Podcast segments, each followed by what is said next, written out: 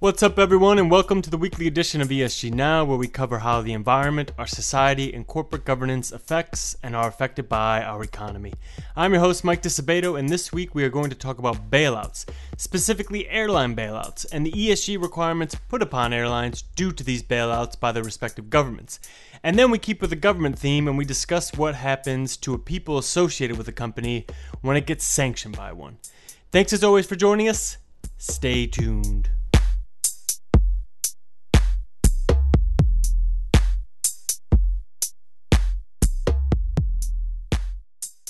Times are tough for airlines. Ridership is down to historic lows, and despite doing everything they can to get people back into the air, there's still so much uncertainty, so travel is remaining very low. During the height of the pandemic, several governments agreed to provide financial aid to 12 airlines struggling with the economic fallout.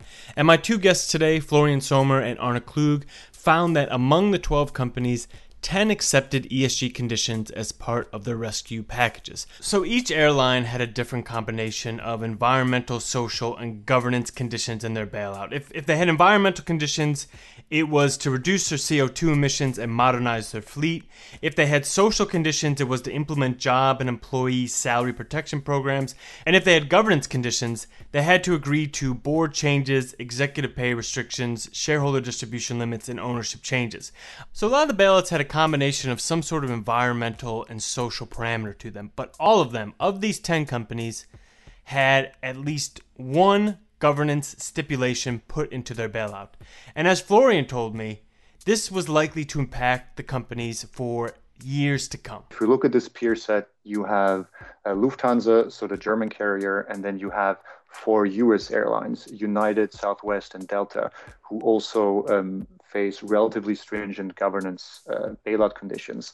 And so what that means is, I think, is that at least in the medium term, there will be a significant potential impact on the way that these companies are run and on their decision-making. By the way, Florian mentioned three airlines. The fourth one that he forgot to mention was American Airlines. Regardless, the governance bailout conditions will definitely impact these airlines, and that's especially true at Germany's biggest airline, Lufthansa. So Lufthansa, for example, is a company that stands out, I think, in this regard quite significantly.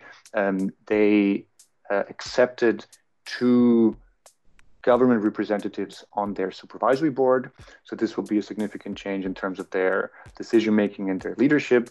They also agreed to executive pay restrictions. They did agree to suspend dividends for the length of the bailout. And I think most significantly, and what stands out the most also in terms of this peer set, is that they actually agreed to significant ownership changes. That's right, you heard it here first. The German government is coming to Lufthansa. And the government doesn't want to get involved in the day-to-day, Florian told me. And what they're going to do is they're going to assign an independent expert to the board as a way to avoid any kind of political aspirations getting involved. But the German government also gets a 20% stake in the company, maybe a 25% stake, which is significant because in Germany, if you have 20% of the power at a company, you can block certain strategic decisions, such as takeovers, which right now is really important due to how low some stock prices are getting, which are attracting activist investors that are trying to take over certain companies. If somebody were to swoop in and try to take over Lufthansa, you have now the government there with this potential blocking minority that could counteract that or block any type of takeover like that. And for governments, airlines are very unique industries and one they really want to protect. Here's Arne. And we actually also have to consider the airline industry. I mean, it's a really large employer. Many of those companies have hundreds of thousands of employees, right? So also many governments also want to ensure that jobs will actually exist also in the future. At the same time, the industry always has been interesting from a state perspective because many governments actually only privatized some companies maybe 20, 30 years ago. So it was actually pretty normal that also the state has had a quite active role in this industry some decades ago. So maybe this kind of renationalization somehow could also be a trend because, I mean, many governments say it's important that we actually have a national flag carrier. And there's also a big discussion about state support, for example, these Gulf airlines, big competitors for US or European carriers, especially European carriers, and often get state support. So the whole market was also a bit imbalanced somehow. So maybe there's also like a kind of opportunity for some national governments to again support a bit their national flag carriers. But ownership isn't the only thing that governments are worried about when it comes to airlines. For carbon emissions, airlines account for about 2.5% of the global carbon emissions in 2019, and before the pandemic, those emissions were increasing by 1.5 times per year, according to the UN. So addressing those environmental issues are extremely important for governments, and now they are also a requirement for 2 of the 10 airlines. Only Lufthansa and Air France, so 2 European carriers, actually face some sort of environmental conditions.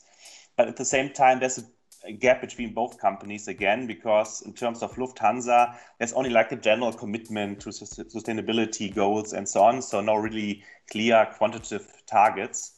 This is different for the French carrier. So the French government bailout conditions include some specific carbon emission reduction targets. So now Air France KLM must halve its domestic CO2 emissions per passenger by 2024 and halve its CO2 emissions globally by 2030 compared with its 2005 levels.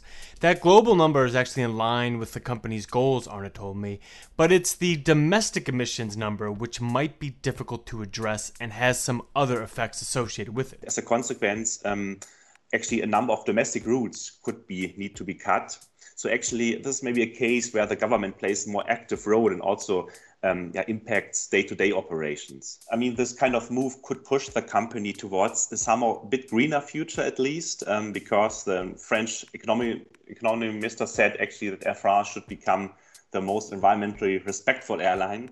So it could maybe help the company to have maybe at least a better carbon profile than some of its peers. Which actually ain't too bad for the company, because in 2026, a mandatory market-based scheme to lower carbon emissions will be introduced in the EU called Corsia. And airlines will have to purchase carbon offsets if they pollute too much, meaning Air France, because of their ESG parameters in their bailout, might have a head start from other companies. But is all this surprising? I'm talking about it as though it's kind of a known entity now, but are loan and ESG conditions being combined into one thing? Is that the norm now? I did not know that it would be like this. I'm surprised, especially in the US, where 4 of the carriers that accepted bailouts had both social and governance conditions. Florian agreed with me on this. From the governance perspective, I think, actually, if you look at the 4 US airlines that we covered in this analysis, I was kind of surprised, I have to say, because the restrictions that they face now and the conditions are actually quite broad and relatively stringent. So not only do you have some restrictions on executive pay, but you also have potential implications for these companies' ownership. So the government didn't take a direct ownership stake in any of these companies, but the companies had to issue warrants that could be converted into an ownership stake. So there is a potentially big implication in terms of the ownership of these companies. But Florian was also surprised not only by that, but one more sort of wonky governance constraint: how much money shareholders are actually able to now get back from these companies. So we did a little bit of a backward-looking analysis, and we tried to see whether these restrictions put in place for American, Delta, Southwest, and United were targeted in some way. And it turns out that they actually were. So what we did was we compared the severity of these distribution limits. So whether these companies faced strict limits on dividends or share buybacks. And then we also looked at the historical payout rates. So historically, from 2016 to 2019, how much these companies had actually returned to shareholders through dividends or share buybacks. And the findings were actually interesting because it turns out that the 4 US companies were actually the ones that had the highest sort of payout ratios compared to total assets over this period of time. And those were the same companies that actually also faced the toughest distribution limits in terms of the bailout. So those four companies had high payout rates, and at the same time, they faced tough distribution limits. This means it's possible the U.S. government looked at the history of these companies and then targeted them based upon their payout history. And this kind of decision to limit the amount of money that shareholders can get back from a company is extremely important for them, because investors, a lot of investors, give a company their money, buy their stock, because they know they will get it back in the form of a dividend or buyback. And since the economy isn't recovering anytime soon, there may be more types of these bailouts that put more constraints on companies in the days to come, or the weeks, or the months, or the years to come. Hopefully not the years, but at least in the weeks to come. A lot of the restrictions that the German government put on the Lufthansa bailout were actually also imposed by the government on bailouts in other industries. I'm thinking of Adidas, I'm thinking of Puma. These companies also had to agree to some of these restrictions around executive pay, around shareholder distribution limits. So there seems to be a pattern developing, and I think this analysis we did might shed some light on the shape of things to come in terms of additional bailouts.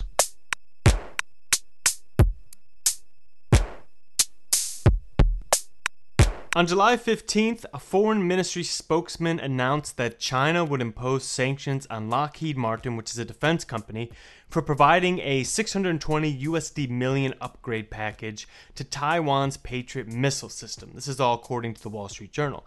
China has not disclosed the extent of the sanctions or when they will apply, but my guest today, our new governance analyst, Harlan Tufford, has some spicy takes on what sanctions actually do to the directors of a company and what effects this can have on the management of a company board.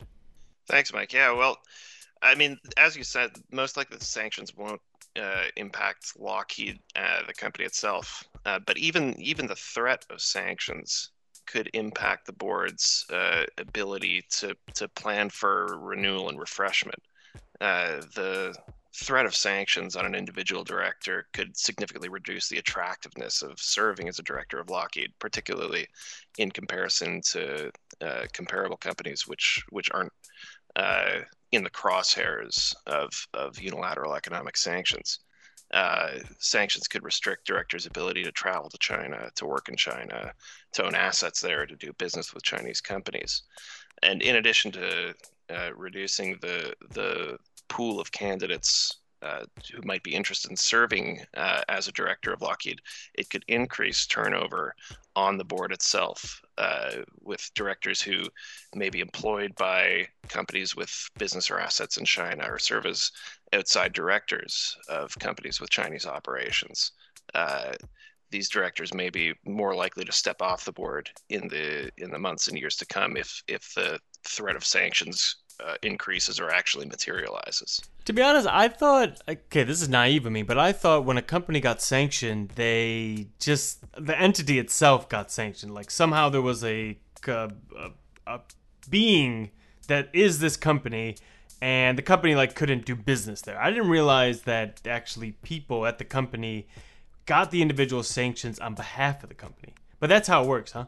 It depends on the market. I mean, this, in terms of Chinese sanctions against companies, it's kind of untested waters, I think. But if you look at the United States, for example, under the Helms-Burton Act, individual directors and executives can be sanctioned for their activities in Cuba. What's an example of that? For example, in Canada, Sherrod International Corporation is a company that has substantial operations in Cuba. And many of its directors and executives have been sanctioned under the Helms-Burton Act in the United States. So the company's responded by paying its executives and directors a Helms-Burton allowance to offset the lost opportunities personally and professionally they suffer from U.S. sanctions. Oh, that's kind of fascinating. So they know they're going to get sanctioned, but the company sweetens it by saying, okay, join our board and we'll give you some more cash or something. Yeah, well, I think the implication, I guess, for all companies that might find themselves in the crosshairs of economic sanctions is that they need to have kind of two plans in their back pocket. They need to have a plan at the nominating committee level, thinking about who are our potential directors? How might their incentive to join the board be impacted by sanctions? And how might turnover among our existing directors be increased by sanctions? And then at the compensation committee level, if sanctions actually materialize, how can we structure our director compensation in a way that offsets that, but in a way that's also appropriate and acceptable from an investor perspective?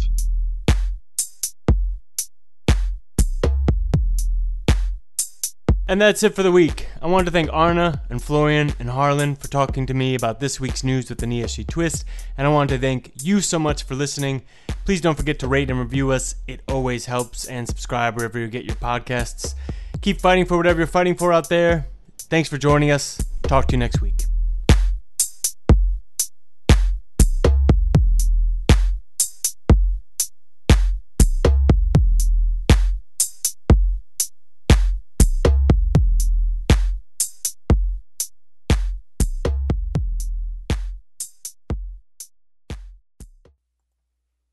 The MSCI ESG Research podcast is provided by MSCI Inc.'s subsidiary, MSCI ESG Research LLC, a registered investment advisor under the Investment Advisors Act of 1940. And this recording and data mentioned herein has not been submitted to nor received approval from the United States Securities and Exchange Commission or any other regulatory body. The analysis discussed should not be taken as an indication or guarantee of any future performance, analysis, forecast, or prediction. The information contained in this recording is not for reproduction in whole or in part without prior written permission from MSCI ESG Research. None of the discussion or analysis put forth in this recording constitutes an offer to buy or sell or a promotional recommendation of any security, financial instrument, or product or trading strategy. Further, none of the information is intended to constitute investment advice or recommendation to make or refrain from making any kind of investment decision and may not be relied on as such. The information provided here is as is, and the user of the information assumes the entire risk of any use it may make or permit to be made of the information. Thank you.